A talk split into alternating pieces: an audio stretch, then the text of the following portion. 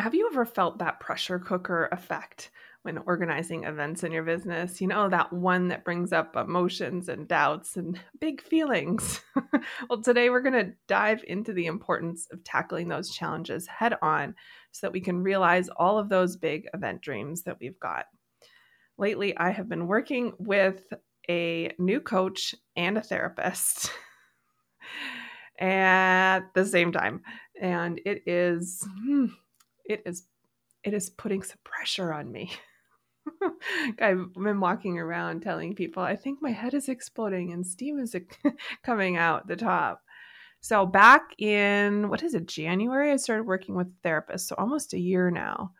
And that is amazing. I mean, not easy, but really smart.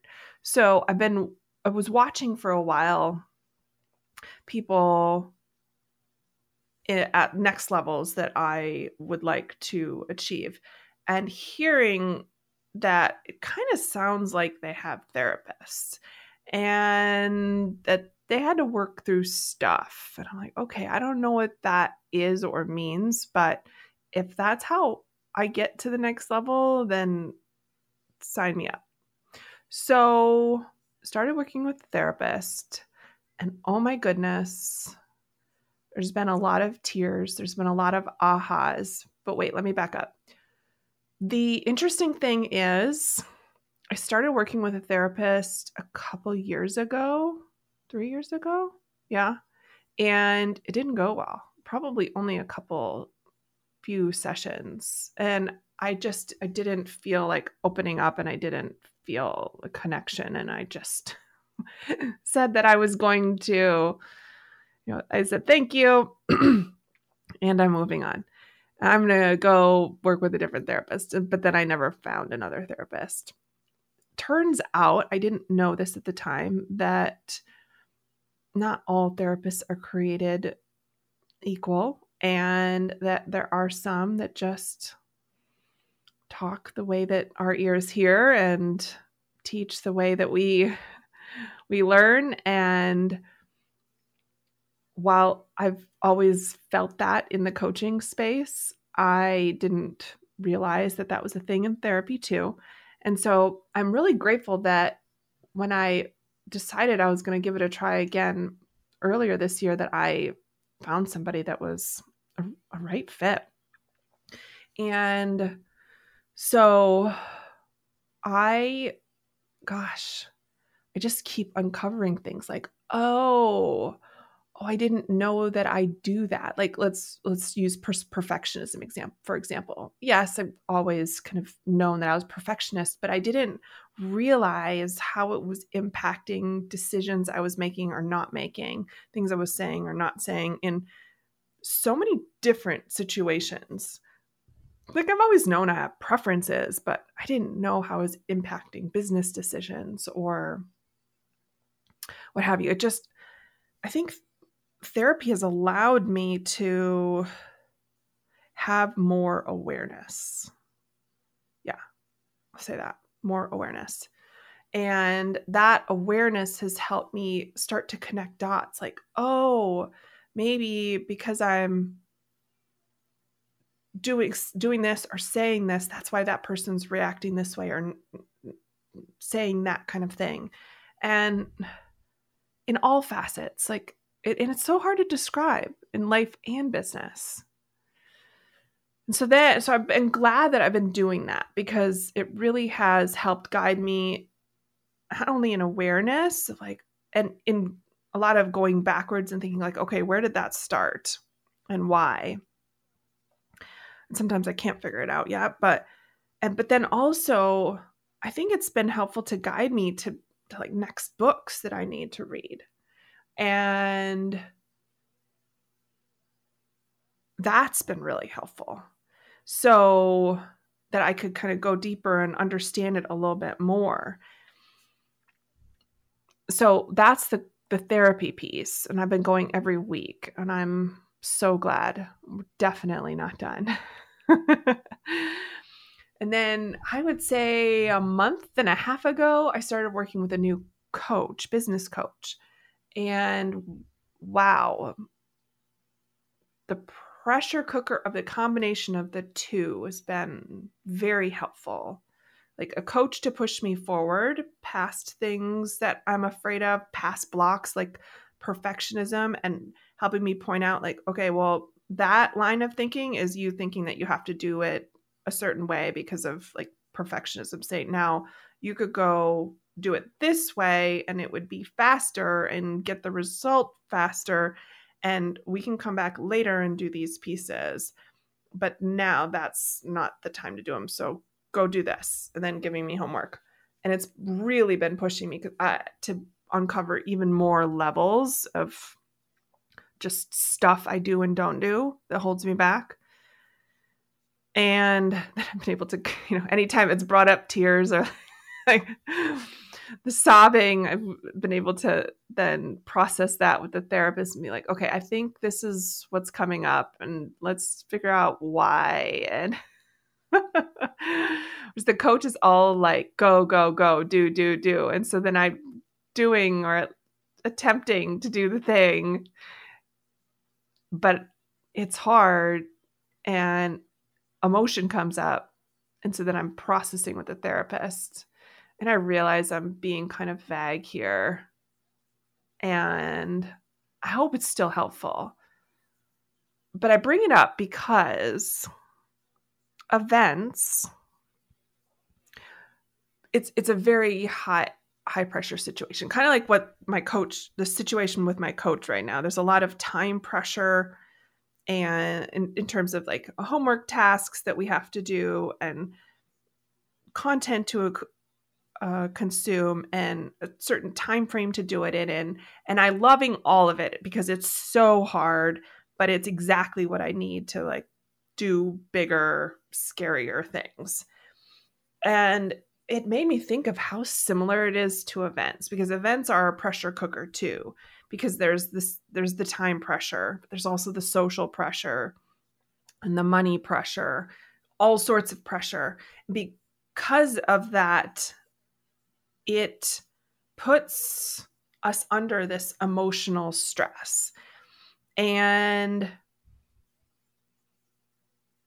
the thing is, when we're under that level of emotional stress, it can impact our decision making, our ability to be creative, the overall event. For example, like imposter syndrome coming up or feel fear of failure that's a huge one for me fear of failure uh, can undermine confidence and what you ultimately put out the product that you put out of your event the product of your event. I've been in events where a client has not made an offer because of imposter syndrome and not feeling like they were good enough in that type of a high pressure situation to make an offer. I've been in events where an offer has been made, but because of fear of failure or eh, a little bit of lack of leadership resulting from imposter syndrome, there were poor sales. And so all of this emotional baggage stuff, I give you those examples because it's stuff that you don't want to bring into an event season. And so the reason why I told you that story about therapy and coaching that I'm doing right now is because if you have any sort of inkling that you're doing or not doing things right now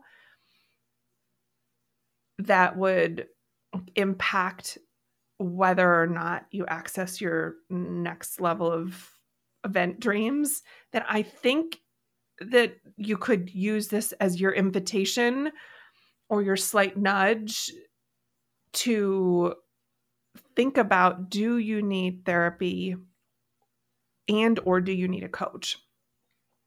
And I had someone explain the difference between the two to me, and it was really helpful recently.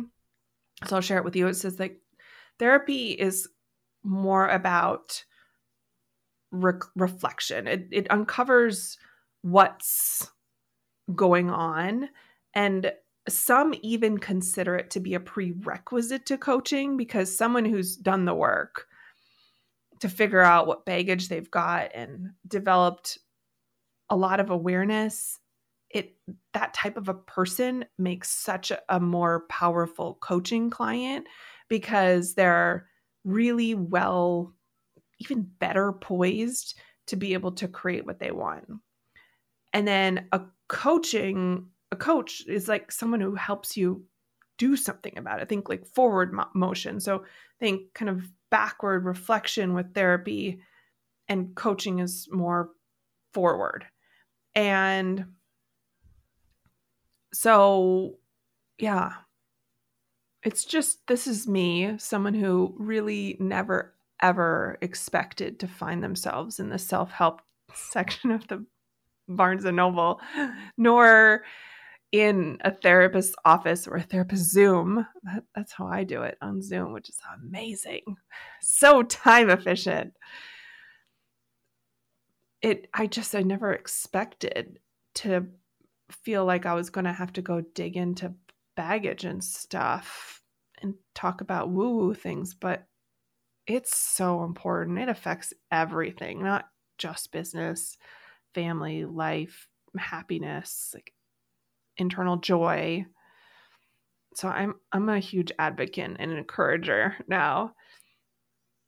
And so if you think like let's let's say you hosted an event already and maybe you didn't post about it or because you were worried about what size it was or maybe you know that you could bring a room together of a few hundred people just by snapping your fingers because like there's pent up demand but you're not doing it.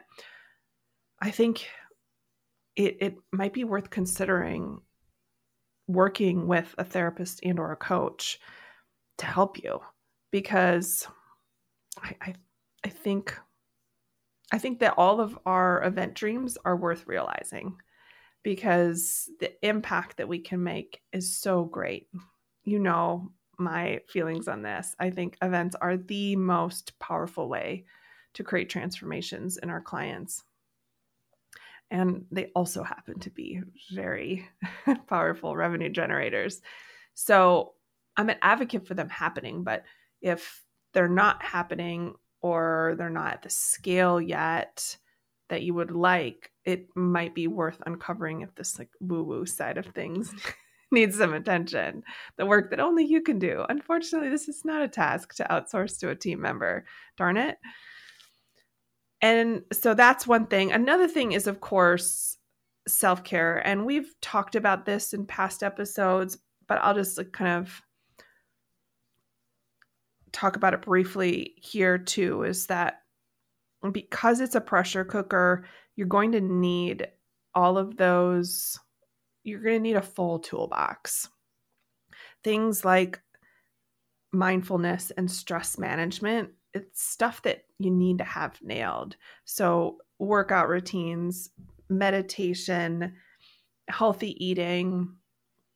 Lately, I have been on the hot and cold bandwagon and I am totally loving it.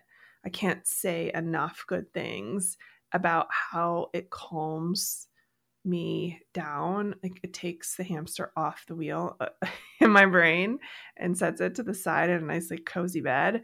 It's amazing. And so I encourage you that you, if you don't already have that toolbox like full, then start working on adding a tool at a time because it's it's VIP.